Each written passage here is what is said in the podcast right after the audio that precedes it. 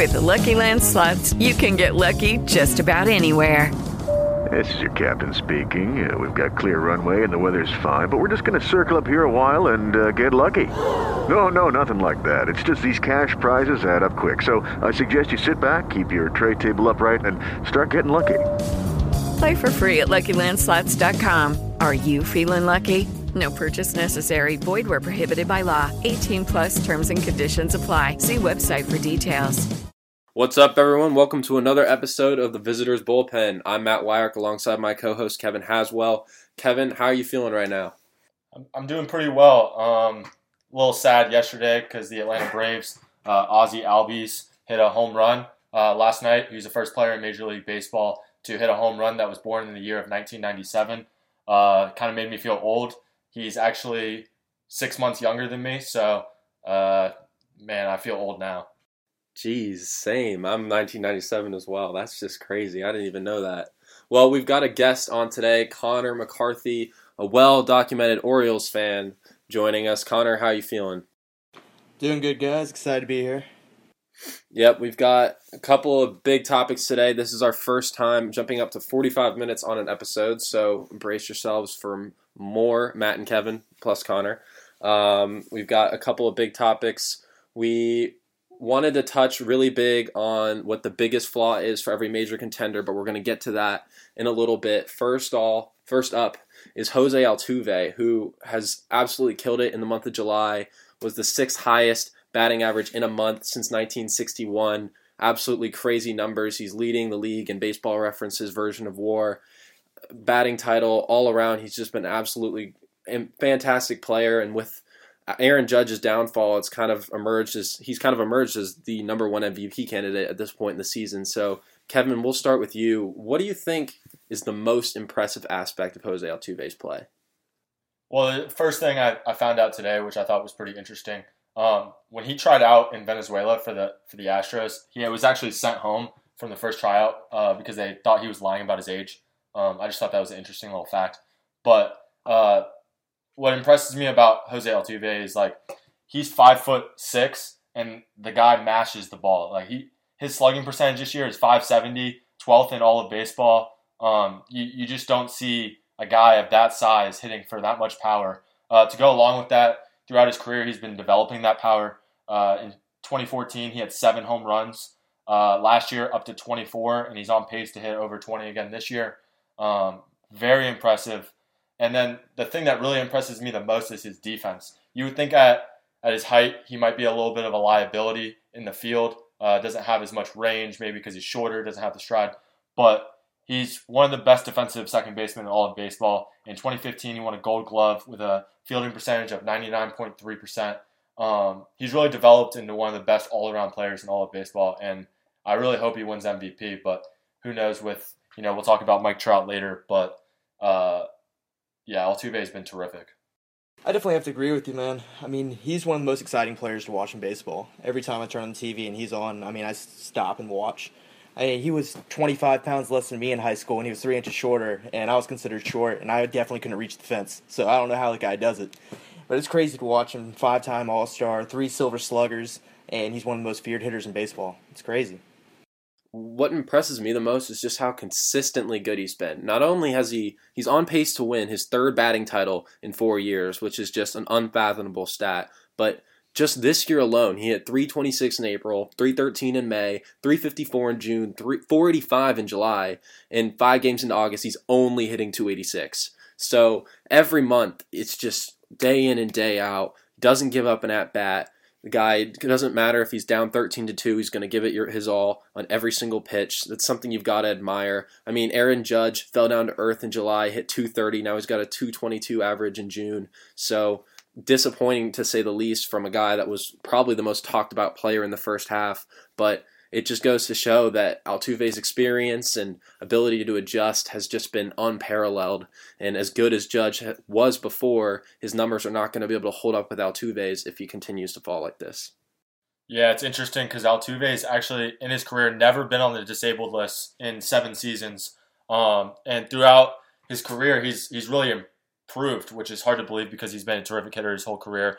You know, back going back to 2014, he hit 341 OPS plus of 135, but then last year OPS plus of 155, and then this year 175. So there's just a constant improvement. Even with the slugging percentage, he went from 830 now this or with the OPS of 830 this year all the way up to 993 or 830 in 2014 up to 993 this year. So uh, not only one of the best players in baseball, but one of the most improved players over his career, and it's great to watch. I mean, one of the things that's always been there for for Jose has been his uh, speed. I mean, speed can be taught in baseball, and he has 24 stolen bases on the year. He's only been caught five times. I know he's had he's been um, he's been the league leader in steals two times in his career. I mean, he has all the power and everything that you're seeing now as he's developed, but that speed factor's always been there for him, and it'll continue to be there for him. And I just think that's a huge part of his game, and that's also impressive to watch. And Kevin, you mentioned before that his power is developing as well, which is just makes him even closer to that five tool player. Obviously, he's not hitting Giancarlo Stanton or Aaron Judge numbers for home runs, but at the same time, that progression from seven over to 15 to 24, and now he's at 16 already on this season. I mean, that's just incredible. And it's funny because he actually is striking out more this season. So you'd think, okay, what's up with that? Well, he's receiving, he's getting a lot less fastballs and more breaking balls, which, I mean, you'd expect for a player that finished third in MVP voting last year, he wouldn't see as many fastballs, but he's adjusted. He's hitting opposite field more than he ever has in his career. He's shortening up his swing when he has to on two strike counts, which he's always been good at, no matter what the year was. I mean, that's been a pretty well documented thing. That it's just incredible that he's been able to continue to get better even as the league has adjusted. He's still only 27. He's got his prime ahead of him. I mean, there's some amazing things in store for this guy, and with the Astros in first place, it's going to be fun to watch them in October. Yeah, it's interesting as you kind of look at players whose power numbers go up. Usually their stolen bases kind of lag behind or lag behind, and uh, you see that kind of with Mike Trout. I know he stole 30 bases last year, but earlier in his career when he the power numbers went up, you know, you saw the stolen bases go down. And with Altuve, it's consistent stealing bases, hitting home runs. Um, so it's it's awesome it's incredible to think about that with all the slugging power that the Astros have and how good an offense they are. That that, that Jose Altuve at five foot six is actually one of the most feared hitters. I mean, I think I'd rather face I wouldn't I'd rather face anybody on the Astros lineup than Jose. In all honesty. Yeah, and I mean Carlos Correa was an MVP candidate before he went down, and he's hitting 44 points lower than Altuve is, despite the fact that Altuve's played over 20 more games. I mean, that's just insane to think about like how consistently good and how you know even as we go on throughout the season he hasn't been able to falter at all. I mean his OPS plus is 175, which means he's 75% better than the average hitter. That's that's just insane to think about from a guy of his height with his background. Like you said, they thought he was lying about his age.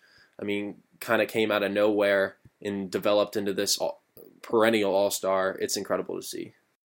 And talk and talk about value the Astros are only paying him four and a half million dollars this year. Um, that's the highest of his career, and it's, I mean, for a player of his caliber, he should make 25, 30 million a year. So, well, he's got team options in 2018 and 2019, so um, he'll definitely be locked up through then. So that free agency class in 2020, when uh, doing the quick math, it's three years, so he'll be 30 at that point. He should definitely fetch a hefty deal, even though he'll be heading into his 30s if he continues to keep up his numbers. I mean, three Silver Sluggers, a Gold Glove, uh, two two top 10 MVP finishes, and surely a third this year. Uh, he's going to be a hot commodity come his free agency class. When I think about it, the new age of second baseman, I think uh, there's a lot of great second base in the league more than ever. I think with I mean Cano, obviously my boy Schoop, Altuve. They're just getting better and better as the years progress, and I think Altuve just really is the face of that. He just combines it all, and I just think he will be a star for years to come. And when you look back on all the second basemen, his name will stand out more than anybody's. Yeah, it's interesting that you brought up Jonathan Schoop because if you really dive into his numbers this year, um, he could be an MVP candidate, but it's just so tough with all the great, great guys in the American League. You know, the I know Aaron Judge has tailed off, but Mike Trout and Jose Altuve um, and some other players out there right in the mix with Schoop. But uh, any other year, I think, you know, maybe if you put Schoop in the National League, he's towards the top of the list. But it's it's incredible what what Schoop has turned into. The one bright spot for the for the Orioles this year. Oh, the one bright spot. But um, of course, Schoop is really flight under the radar on a lot of people. I mean, if you look at his career numbers, he's been progressing towards this season every year. He's gotten better every year. His strikeout numbers have gone down. His patience obviously getting more walks, and I think that's a key. He's also using the right field way more. His power to all fields, and he's really just showing what he can do this year. I think he will be able to continue the success. I mean, if this his career trend line is true, then he should continue to have success he's always had. Yeah, it's interesting you bring up that second baseman debate, which really isn't a debate. As I said earlier, Altuve's OPS plus is 175. The next closest MLB second baseman is Daniel Murphy at 144. So it really is far and away Altuve in a class of his own, and then everybody else. So I mean, talk about dominance. Schoop's over there at 139, which puts him at fourth uh, in baseball at, among second basemen which is, I mean, he's only 25, so you've got a bright future ahead of him. How many more years is he locked up? Do you know? I think it, we have him for two more years, I believe. I'm not 100% on that. I don't have that on me. But I will say the one thing that Altuve just does better. Schoop is a decent defender, but he's nowhere near this the fluid as uh, Altuve has. I mean, he has a cannon for an arm, but Altuve, there's nothing that matches Altuve in his range. Yeah, Murphy is definitely a questionable fielder to say the least. Um, he far and away leads uh, the Nationals in negative defensive runs saved. I don't know the exact number, but I mean, for as great as a hitter as he is, you'll take that every day of the week and twice on Sundays. But um, it's a liability for sure, and you want to have a good defensive shortstop over there. So with Turner hurt, it's kind of been a interesting thing to look at with Wilmer Difo filling in. But overall, Altuve is the best second baseman, and it's not even close. Yeah, so I just actually looked up the contract or uh, Schoop's contract, and he's uh, available to hit free agency for the first time in 2020. So after this season, he's got another two years, um, and they, this is the first year he's made more than a million. So great bargain for for the Orioles. Yeah, you got to love those value contracts. Speaking of value contracts, let's get into what the biggest flaw of every major contender is. And we're going to start with the team that looks like it has no major flaw, and that would be the Los Angeles Dodgers. Right now, they are sitting with the best record in baseball over at a hefty 79 and 32. They are 44 and 7 over the last 51 games, which is an absolutely incredible stat. They've been at their best even with Clayton Kershaw on the DL. Connor will go ahead and hit you with the hardest question of the day. What is the biggest flaw for the Dodgers heading into the rest of the season? Well, like you said, there's not many flaws to be found with this team, but um, I think their biggest weakness overall will have to be their health. It's their starting pitchers. All of them have spent time on the DL this season, at least a little bit, and 24 players overall have hit the DL. I don't think there's many flaws with this team. Obviously, when 70 wins and being historically good but if anything, it just comes down to if they'll be healthy when it comes time to play in the playoffs. Yeah, that is a big question, especially with those arms, as you mentioned. Kershaw's already on the DL, so is Brandon McCarthy. Alex Wood spent time there. Rich Hill had that blister problem, and Yu Darvish's well documented injury history is pretty uh, alarming to say the least as well. So while they've definitely got all that top heavy talent, um, there's there's some question marks there for sure as to whether they can hang in there through the end of the season. Yeah, I had a lot of trouble with uh, this question because you know you just watched the Dodgers, you know, 44 and seven in the last 51 games, just insane. Um, there's not a lot of concerns for me. Uh, I kind of nitpicked through the, these, so um, they're they're 18th in Major League. I, I, I tried to find a number where they weren't top 10 in Major League Baseball, and it was it was extremely tough. Uh, one of them is stolen bases. Uh, I could nitpick and say, you know, in the playoffs uh, you need sometimes you need to be able to manufacture runs, and if they don't have guys that can steal bases, it's gonna be tough to do that. Um, but then again, uh, I did find one major flaw that that could really hurt them in the playoffs. Um, they're 14th in Major League Baseball in starters innings, averaging 5.6 innings out of their starters per game. Uh, the Giants actually lead Major League Baseball uh, as their starters are going over six innings a game. While the Dodgers are leading Major League Baseball in both starter and bullpen ERA this year, they need more innings from their starters. The bullpen is performing extremely well, but if the starters continue to not go as far in games, the bullpen will start to get tired and they will need to be rested um, come playoff time. So, uh, I it, this kind of goes co hand in hand with with the injuries and the health Connor alluded to. But um, if they don't have a healthy rotation, if they don't have Kershaw back, they're going to need the rest of their rotation to go deep into games. So um, that that's a major concern for me. Yeah, you know, I was looking at that rotation with all those left-handers, and I was like, they've got to be struggling against righties, right? Nope. Of course, they lead Major League Baseball with the lowest batting average against by left-handed batters, which is just absolutely incredible. Or sorry, right-handed batters. Lefties are third, so they're just dominating hitters left and right. It doesn't matter where they're hitting from. But I, I think the biggest thing that's concerning for me is just the youth on that team. Obviously, young players are exciting, and watching Cody Bellinger building 32 home runs already on this season, Corey Seager playing like an MVP candidate two years in a row.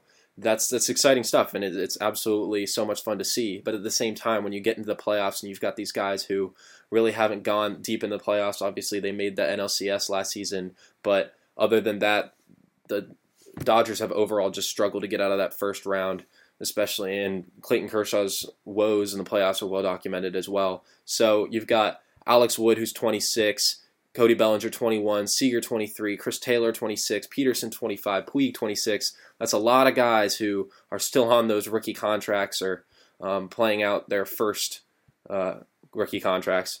So I would like to see a little more veteran presence. Obviously, you've got Chase Utley, a world champion, 38 years old, hitting at bottom of the order and kind of providing that veteran presence for them, which is absolutely important. And I don't want to take that away. But at the same time, you've got him and Rich Hill, and that's about it in terms of uh, veteran leadership. So Justin Turner, who's 32, you wouldn't necessarily think as maybe like the old grizzled vet, but at the same time, he's really taken advantage and, and held up that leadership role. So while the youth and inexperience is a little bit alarming, they've got some levy-headed guys um, at the back end of that offense and actually in the middle of that offense. So I wouldn't be worried necessarily about it, but it's definitely something to take note of. And if it proves to be a problem come playoff time, I wouldn't be completely surprised.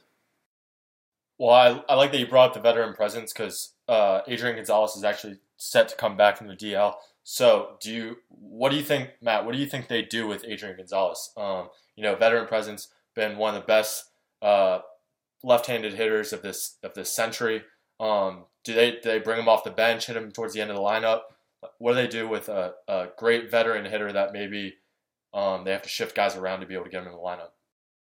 You know, it it, it kind of reminds me of what the Nats did with Ryan Zimmerman back, and I believe it was 2014 when he was on the disabled list for most of the season, and they made a few moves, and there just wasn't really room for him in the lineup.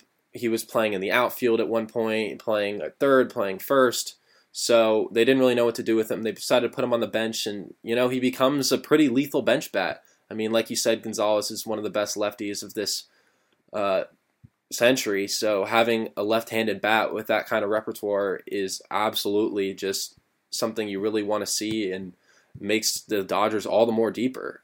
Obviously, the injuries have been a concerning thing about this team, but they've also paved the way for guys like Bellinger and Chris Taylor to come up and show what they're really made of and show that they belong to play in the major leagues. That's only made this team deeper on the depth chart. And having a guy like Adrian Gonzalez on your bench, while sure that's a, you know he's a vet who's been around and been meant a lot to this team, but at the same time he's he's a good bench bat. He would be an asset that any team would want to have. So I wouldn't hate the idea of keeping him on the bench and you know shifting him around to give other guys days off and stuff. But with the way the rest of the lineup's hitting right now, there's really nowhere to put him. So I would say the bench should be a good role for him throughout the rest of the season. There's definitely nothing wrong with having Adrian Gonzalez come out for the bat off the bench in the ninth inning and facing a big uh, in a big spot. You'd rather have nobody out there than him. And once again, I'm to go back to that rotation. I mean, I was looking at some of the statistics today. When Yu Darvish at a 3.81 ERA is your worst ERA, I mean, that's just ridiculous. The entire team, I mean, they lead uh, the MLB and ERA as a team. Their bullpen ERA leads the league 3.07.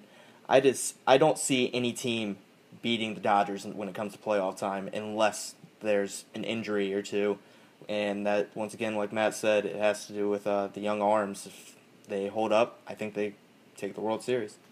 Yeah, but that's the great thing about baseball. I mean, you look at other sports, uh, the Warriors, you know, win 70 games every year, and you know you can basically pencil them in to the finals or even a championship. But in baseball, it's not always the best team that makes it to the to the World Series. So um, it'll be interesting come playoff time because it's you know in baseball it's it's whoever's high at the right time.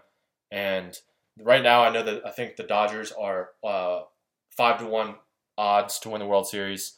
Um, those are pretty low when you really think about how good they are. You know, if you put this good of a team into a different league, as you know, like I said, like the NBA, um, their their chances of winning the championship are, are much higher. But um, it would definitely be cool to see this Dodger team in the playoffs. Um, I just don't know if I'd put my money on them. Yeah, you know, regular season only means so much. I mean, I'm a Nats fan. I can tell you that firsthand that you want to win those playoff series. And I mean, you look at like the 2001 Mariners who won 116 games, but then got bounced in the ALCS four games to one. You know that happens. It's like Kevin said. It's baseball, playoffs. Anything can happen. It's not like the NBA where the best team is always gonna, almost always gonna come out on top in a seven-game series. There's too much that can happen in a baseball game where one any one team can beat another. So yeah, like the Dodgers are the standalone best team, but you know, projections only go so far, and anything can happen in the playoffs. And I mean, while I'd probably bet on the Dodgers over any other team at this point, I wouldn't put it past a team like the Nats or the Brewers or the Cubs or any of those other contenders in the NL West from making a run in the postseason. So we're looking at the three top teams in most power rankings right now, and that's the Dodgers, the Nats, and the Astros. Obviously, the Dodgers are at the top in most projections, but the Nats and Astros are flipped in a couple places. We'll, we'll start with Houston first as another big flaw for them. For the Nats and Astros, it's a little more obvious. We'll go to, as I said, Houston first. That rotation depth, I think, is the biggest thing that stands out to me with McCullers now in the DL and Keuchel having only made 13 starts this season. Fiers is, has a 4.06 ERA. Charlie Morton a 3.78. That's not a lot of depth, and especially after that drop, top two, there's a significant drop off. So I don't really like what I'd see from the Astros. Obviously, that lineup is ridiculous, and they're going to score a ton of runs no matter who they're facing. But it looks like the pitching staff could give up a lot of runs too. So I don't really know how far the Astros could go with their current rotation. Obviously, we talked last week how it was a big whiff for them to not get any rotation or bullpen help, or significant bullpen help, excuse me. They did get Francisco Liriano. But um, that pitching staff, it's definitely the most concerning to me, and I don't think they can really, while they may be the favorites right now, I honestly wouldn't be surprised if they were to lose before they get to the World Series. Yeah, you know, they say in other sports like defense wins championships. In baseball, pitching definitely wins championships. Uh, they they are really struggling in their bullpen right now. Uh, 19th in Major League Baseball in bullpen ERA at 4.38. Um, it's extremely important for their bullpen to be performing well when they go into the playoffs. And I was just very disappointed at the deadline that they didn't do anything. I mean, they still have time now with with players passing through waivers, and they can make deals after that. But you know, just getting Francisco Liriano to your like they they've won a lot out of him now because you know he's the only guy only significant guy they got at the deadline. So, um, you know, I don't know how they felt confident in any way. I guess they didn't want to risk their future. Um, they didn't want to get, you know, gypped for Sonny Gray, maybe trade too much and regret it. But, you know, Sonny Gray would be a great help right now in the rotation, like Matt said, with the rotation struggling. And then the bullpen, there were so many names. I know they were close to a deal with for Zach Britton, but that, that kind of never happened. So, um, I I don't know why the Astros didn't go for it because this doesn't happen every year. You're not one of the best teams in baseball every year. Uh, there's a there's an aspect of luck in the game, but it's just ridiculous that they didn't do anything at the deadline. I gotta agree with both y'all. It's definitely gonna be the pitching, if anything, that holds Houston back this year. I was looking at all their pitching statistics, and they're middle of the pack in most c- categories, except for uh, Case through uh, nine innings. They're actually number one in that which can be important, but it doesn't matter if you're giving up dong shots to players all the time. And outside of Giles and uh, Devenski, their bullpen is really uh, it's pretty average. I mean, they rank 19th in team ERA at 4.38, and they're going to be contending with uh, other teams that bullpens are much deeper, much better, and their offense can only carry them so far if they're facing a shutdown pitcher such as like Kershaw in the playoffs or Scherzer if they eventually get to the World Series. I mean, but I just don't see it uh, if their pitching doesn't step up a little bit. Yeah, we talked about how good a Jose Altuve's been, but at the same time, you know, every team has great players. We're going to talk about the Angels in a little bit and how Mike Trout has an impact on his team, but you know he's the greatest player in baseball, and they're still floundering to stay around 500. So, with that, Altuve MVP candidate, far and away the best player in the American League in my opinion right now. But with that pitching staff, it's really not going to matter. It's concerning to see those home run numbers and just the back end in general and the fr- fragility basically with Keuchel and McCullers. You don't even know that they're both going to be healthy by the time the playoffs even roll around. And if they lose one of them, that's absolutely devastating. I can't even imagine them making out of the first round if they lose either of those two guys. So that's important just for them to stay intact and ready once October comes. But guys like Morton and Fiers have got to step up if they're going to be going deep because those game threes and fours they count just as much as one and two and teams that they're going to be facing will have a little bit deeper rotations, and it's going to be scary once some of those pitchers in the games three and four against them throw gems, and their pitchers are left giving up five, six earned runs in the first few innings. So, honestly, I think that it, while the Astros are standing alone at the top of the AL West and have the best record in the American League, I would honestly be really concerned if I were them. I think the Indians are in a much better place right now with their rotation and their offense finally coming around. I would be much happier as a Cleveland fan, Cleveland fan than a Houston fan right now. Yeah, um, I just I'm still flabbergasted how they didn't make a deal at the deadline. It's just I I we, we talked about this two weeks ago, but um, right before the deadline, you know, if you have high chances of winning the World Series, I, I'm gonna complain until you know they prove me wrong and they win the World Series or or something ridiculous happens. But I, I'm we're gonna talk about the Nats in a second, and the, I'm on the same boat with the Nationals too. I just I don't know why these teams don't go for it. I mean, you're definitely right, but uh, like some cases, the Orioles obviously they were open to giving up some of their bullpen players, and they have some great bullpen players there with Brock and Britton and O'Day and Givens. They obviously had depth, and they were. We've been a struggling team. They could have sent them over there, but the Orioles are apparently asking for a king's ransom for these players, and sometimes it's just not worth it. They don't think unless they're absolutely sure they're going to win the World Series that year, or if they have the prospects to give up. But I definitely agree with Kevin that they should have made a move and got somebody in that bullpen or somebody in that rotation. Yeah, I was looking at the Nats at the deadline and I was expecting a bigger splash. I mean, apparently the Padres for Brad Hand, their price was Carter Kieboom, who is the Nats' fourth overall prospect, a middle infield prospect who's only really ele- elevated his status this season as having a breakout year down in Double A or Single A, I can't even remember. But with the glutton of infielders that the Nats have, they really don't need him, and he'd be the perfect trade chip for them. I thought Hand would have been a major asset. He has years of control. That was just kind of an inexcusable move for me. I mean, obviously Kintzler has paid off so far. He's been great in his first few appearances with the team, but you know, you, you would have liked to maybe even see him get a both. I mean, they didn't really trade top talent for Kintzler.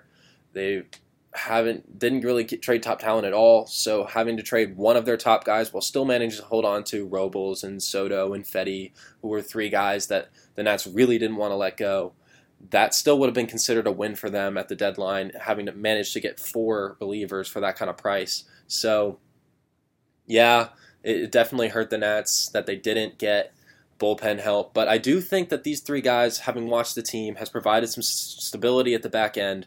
While there's certainly depth issues, uh, when the team goes into the seventh inning leading by at least a run, you know, just from a fan standpoint, I've felt a lot more comfortable. I have faith in Kintzler, Doolittle, and Madsen. They've been a great trio so far. Have not blown a lead yet with when any of them have come in at any time since they've been acquired. So I've liked it. I honestly think that the biggest thing for the Nats has been how their starters are going to start to wear down.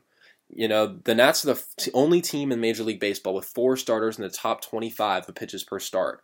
The closest team would be the Red Sox. They have three, but that's it. So Dusty Baker has kind of he's an old school guy. He manages his team.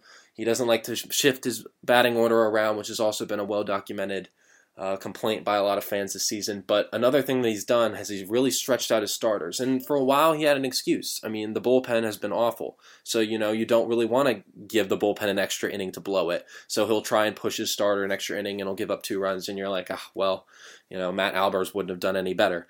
But it is concerning with how many pitches these guys are throwing. Gonzalez is up there. Roark is up there, even though his results haven't been so great. So you, you kind of get weary towards the end of the season. Oh, hopefully they're not gonna, they're not going to be just throwing gas by the end and not able to keep it up. So with Scherzer already having led the majors in innings last season, he's racking them up this year. Obviously, had that neck discomfort two starts ago, but then didn't even miss a start and came back okay. So he seemed to be all right, but Strasburg, he's on the disabled list right now. He has a massive history with injuries. Uh, Gonzalez hasn't pitched in 200 innings in five years. It's a concerning thing. And the fact that Baker, while he's on the last year of his contract, he doesn't really seem to be worried about what's happening next year because he doesn't even know if he'll be with the team. He's trying to win these games now. And while I can understand that, it's in terms of how they're going to be at the playoffs, you know, I'm a little worried. Don't forget about Joe Ross too. I mean, Tommy John surgery. Yeah, well, Ross was definitely on a shorter uh, a shorter leash than everybody else. He got pulled more consistently than other starters. He's younger and doesn't have as much experience. So I did notice that Ross wasn't able to go as long as everybody else. But these four guys, I mean, they lose any of them, they're down to the. They have the Nationals are built on star talent. They've got five legitimate MVP candidates right now, which is just absolutely unfathomable to think about. But the thing is, is beyond those stars, they really don't have a lot of depth. And after those four top rotation guys, the next dude up is going to be Edwin Jackson. So it's not exactly optimal going the playoffs, uh, especially with Jackson at this point of his career. So I'd like to see these four guys intact and healthy by the time October comes around uh, to face a team like the Cubs in the first round and possibly the Dodgers in the second. So it's concerning. I think that Baker, his old school mentality, it's it's something that's been around for a while. I mean, Kerry Wood, that was a huge issue that was brought up surrounding him. That Dusty Baker drove him into the ground with by pitching him too much. So this isn't something that just started in DC. It's been out throughout his entire managerial career, and I'm a little worried just as an Nats fan. You're you're definitely right. You need to start cutting these guys innings now. Your star players, because once playoff time comes, there's nothing stopping a guy like Scherzer or Strasburg from having a Madison Bumgarner type playoff run. I mean, these guys can go deep in innings. They've proven before, but they're not inhuman. They have to have rest. Obviously, your bullpen isn't the greatest, but you guys can almost coast in the playoffs and start getting your star players ready for deep inning games. Yeah, I mean the Nats are 14 games up in the division right now. They don't really need to, you know, be hard pressed to win every game. Not every game counts as much as maybe it did a couple months ago. So you're right, Connor. This is the time to rest players. Baker's actually really good about resting his starting position players. He gives his uh, bench bats a lot of time in the starting lineup, a lot more than most managers would, but it keeps him fresh. And you've seen it with Adam Lind this season as being one of the best pinch hitters in baseball because he plays almost every day. So he they does it with the starting position players. I'd like to see him do it with the starters. Yeah, I mean, they're like you said, they're 14 games up, and they're not catching the Dodgers, so their playoff position is basically set. I don't think the Cubs can catch them, so they're basically going to get home field advantage, and they're going to play the Cubs. Uh, what looks like it is going to happen. So I don't know the rest of the season. You might you might just want to start uh, putting an innings limit. I know these guys are later in their career, a little older, but it never hurts to cut these guys innings because uh, it would just be so unfortunate. You know, September comes around and you know two guys go on the disabled list and then they they aren't fully healthy when playoff time comes around and then you know you just threw away that season when you could have just rested guys, coasted into the playoffs. You're, I mean, they like I said, their playoff spot is is basically stamped right now. So I don't understand. I mean, I guess Scherzer's a workhorse, so you're gonna you're gonna pitch him as much as possible. But like guys like Strasburg, um, he's had a lot of injuries in his career, so you know you need to be careful with that. Uh, I just don't know why the Nationals would risk it, and Dusty Baker just needs to cut their innings. Yeah, we'll see what he does. I mean, it's going to be an exciting October regardless. So I'm excited for the Nats just to see, you know, can they shake the playoff demons finally playing a Cubs team that, you know, they just took two or three against them when not throwing out Scherzer or Strasburg or Gio. They had to throw in three other guys. So it was impressive to say the least, but we'll see what happens come October. It's going to be an exciting playoffs, especially after all the players that got acquired at the deadline. I'm excited. Major League Baseball should be excited because it's going to be a fun one. No, I was just going to say there's still time for teams to make deals, so um, I, I could see a big blockbuster splash before the end of this this deadline. Yeah, a lot of Mets did clear waivers, so we could be seeing uh, Jay Bruce going somewhere, Curtis Granderson, a few guys like that.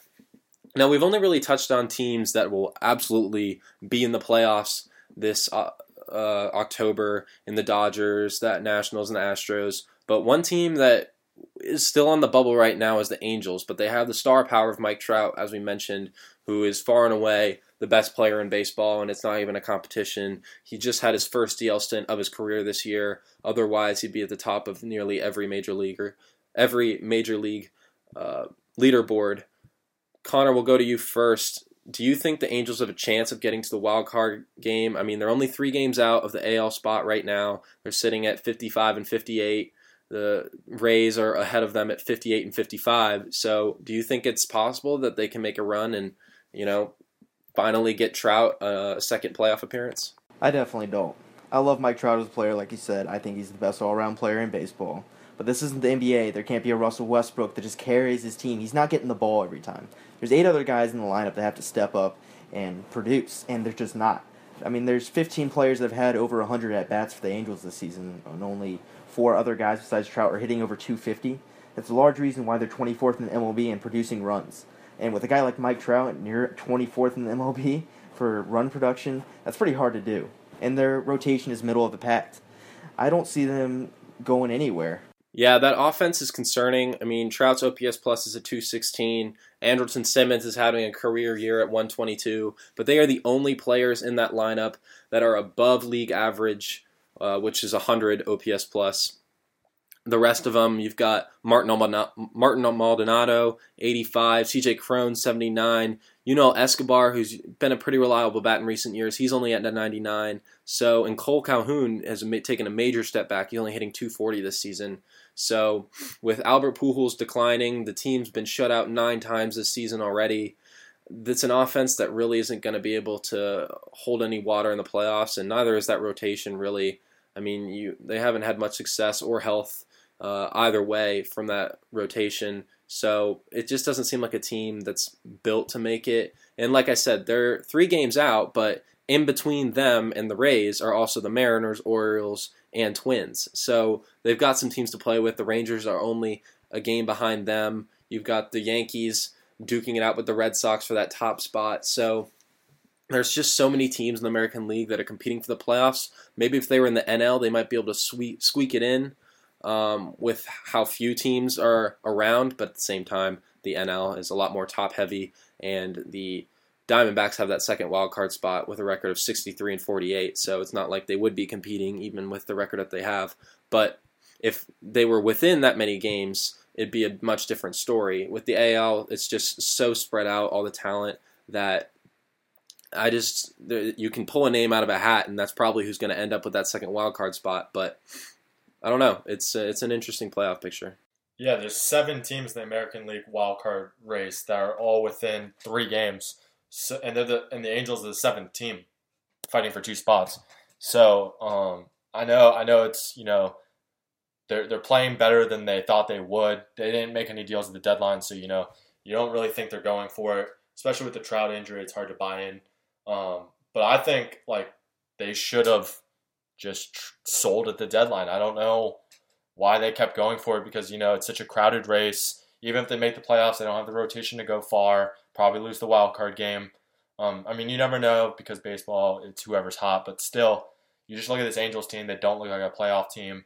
Um, so I don't know why they didn't sell at the deadline. I know Matt could probably attest to this, but I think they have one of the worst farm systems in baseball. So why not build that up? Um, you know, same problem I have with the Orioles, one of the worst farm systems in baseball. I don't know why you don't build that up either.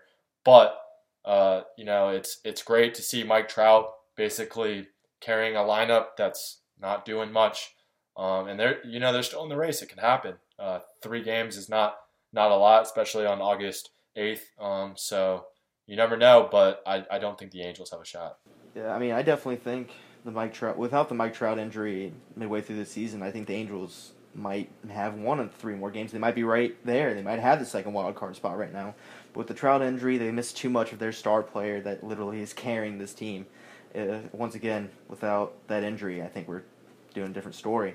Yeah, Kevin and I, for those listeners that have been with us every episode, you'll know that both Kevin and I are very pro tanking and, you know, doing what's necessary to win in the future when your team isn't hanging around in the playoff picture now. You know, it's it sucks for the Angels because they have the best player of mm-hmm. this generation on their team right now, and they can't win enough games to even get him a spotlight in October. With like, imagine taking away Trout from this team and just looking at how weak that roster is. It's insane. The fact that they're even in the playoff race is solely because of him. So they just don't have the supporting cast this year. I can see them maybe making a few short-term off-season moves and get jumping into it next year, but with a run differential of minus 18. I've tried to look through some sample sizes of the past few games and see if I could find, you know, a little run of success. They did win, uh, I believe it was five of six last week, but then dropped three straight, lost a series to Oakland, just lost a series opener to Baltimore yesterday. So it's just tough to see this team going on a run and really kind of taking advantage of the spot that they're in. Obviously, you never want to count out Trout, but you can certainly count out the rest of this uh, lineup and roster. So honestly, the outlook isn't that great for them this year. They should have taken advantage of the trade deadline and made a few moves. They still got time in August now. They should try and make some waiver trades, but you know, for the rest of the season, just gotta appreciate what Mike Trout has to offer, and that's about as good as it gets for the Angels. Yeah, they have they can appreciate Trout all they want, but I don't think when he hits free agency, he's re-signing with the Angels. So I mean, they might think that, but at the end of the day, if he leaves, that roster is weak. They have no farm system.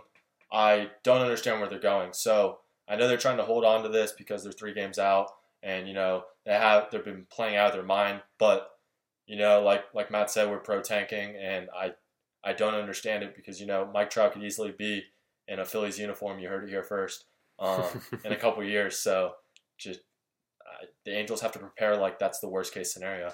I guess you are pro tanking. Obviously, I'm an Orioles fan, so we never tank. I love it. I love just going for it all, man. like, I, I know. And falling short every time. It's smart. Yeah, and falling short every time. That's great. Whatever. We've made the playoffs a couple times. Well, you know, I understand some point where the owner is like, you know, we don't want our fans to stop coming to games. You look at the Marlins or what the Astros were like when they were tanking. No one was going to the games, and they lost money that way. Obviously, they're the Marlins are still on the downward trend, but the Astros are one of the best teams of baseball. And in terms of the baseball aspect of things, it absolutely panned out. But I understand where Angelos is coming from, partially in that like he sees potential in his team and wants to go for it, but at the same time, like you just sometimes baseball has got to come first and you look at that roster and you look at that farm system, and it's just you just got to shake your head because it's a team that's clearly screaming tear down, and Angelos is just fighting as much as he can. Yeah, I've been I've been a victim of this for many years as a Phillies fan. You know, they they kept trying to go for it, they kept trying to go for it, and then next thing you know, guys on their roster had no value, and they tried to trade them, and they got nothing out of it. And you even see, you know, maybe if they started their rebuild two years earlier, they have a much better farm system, and uh, you know, it's it's kind of concerning where they're at right now. So uh, it just it just shows that if you have an inkling that you should that you should sell, you should probably should sh- probably should sell because you know Ruben Amaro just did an awful job with the Phillies, and you know maybe they'd be back to a playoff team at this point, but but who knows? They they waited too long, and the only great package they got was Cole Hamels, and I, I guess Ken Giles was a good package, but I I'm you know I'm pro tanking. You're both right. I mean, obviously, you're both right. You should tank when you have the opportunity if it's better for your team in the future. And being an Orioles fan, we should have tanked. We definitely should have tanked already. I understand that, but but at this point, it's beyond repair. So if you have a team that can possibly sneak in for the playoffs and maybe have one last run, I say go for it. And that's what we did pretty much. I mean, we weren't selling our big name players, we weren't selling Britton, Brach. So we picked up Tim Beckham, who's been amazing. He is going to be our MVP. I've already sensed it. So why not give it one last shot? You've heard it here first, folks. In Connor McCarthy's words, go for it.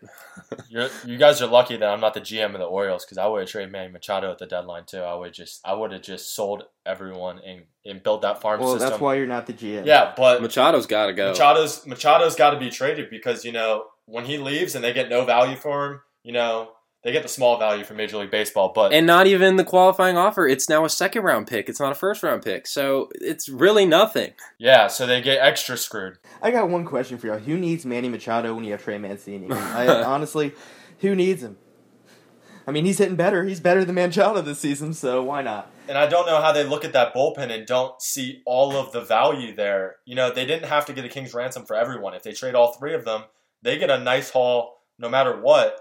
And then on top of, you know, maybe trading a uh, thinking about trading Machado, Machado would take a lot of prospects to get, you know, maybe even top three, top four prospects from a team to get Manny Machado. So I I just just lucky just lucky I'm not the GM of the Orioles. Once again, the smart baseball in, me, or baseball mind in me, definitely agrees with y'all. But as a fan, I can't I can't see it right now. I, I it would be it would devastate me. It would devastate me. It would devastate the Orioles fans. Like you said, fans weren't show don't show up to bad teams. Before 2012, when we made the playoffs for the first time, and since I was born, uh, nobody was at the stadium, and that's a beautiful stadium. Why make that go to waste? Uh, so ever since 2012, we've had the most wins in the MLB. Still have that record, and I just I hate to see this dynasty come to an end without a World Series. It sucks, but it's probably going to happen. But I like what the Orioles are doing. Yeah, that's the only con with tanking is that you have two or three years at least where, you know, fans are going to become a little uninterested because the team's winning 65, 70 games, maybe.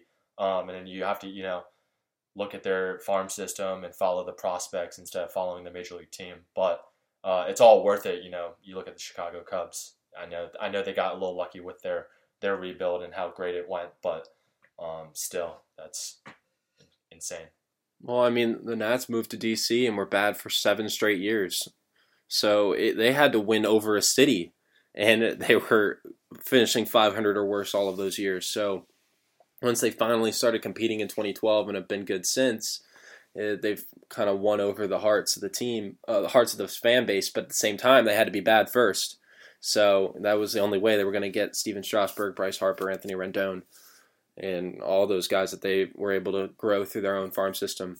It's, it's necessary. It sucks, but it's a way to build a winning team, and I think the best way to do it. So we'll see what the Orioles do this offseason. Hopefully, we'll see Machado somewhere else for the Orioles' sake. Sell, sell. Sell, sell, sell. Well, that is going to wrap us up for today. Thank you, everyone, for tuning in. You can find us on iTunes, TuneIn Radio, and Blog Talk Radio. So be sure to check us out wherever you can. Follow us on Twitter. I'm Matt Weyrich at Matt Talk Sports. This is Kevin Haswell at Kevin R. Haswell, and Connor McCarthy at Carthy2Connor. Thank you all for joining us. Kevin, Connor, have a good one. Thanks, guys. Yeah, don't forget to subscribe, guys. Thanks. With the Lucky Land slots, you can get lucky just about anywhere. This is your captain speaking. Uh, we've got clear runway and the weather's fine, but we're just going to circle up here a while and uh, get lucky. No, no, nothing like that. It's just these cash prizes add up quick. So I suggest you sit back, keep your tray table upright, and start getting lucky. Play for free at LuckyLandSlots.com. Are you feeling lucky? No purchase necessary. Void where prohibited by law. 18 plus terms and conditions apply. See website for details.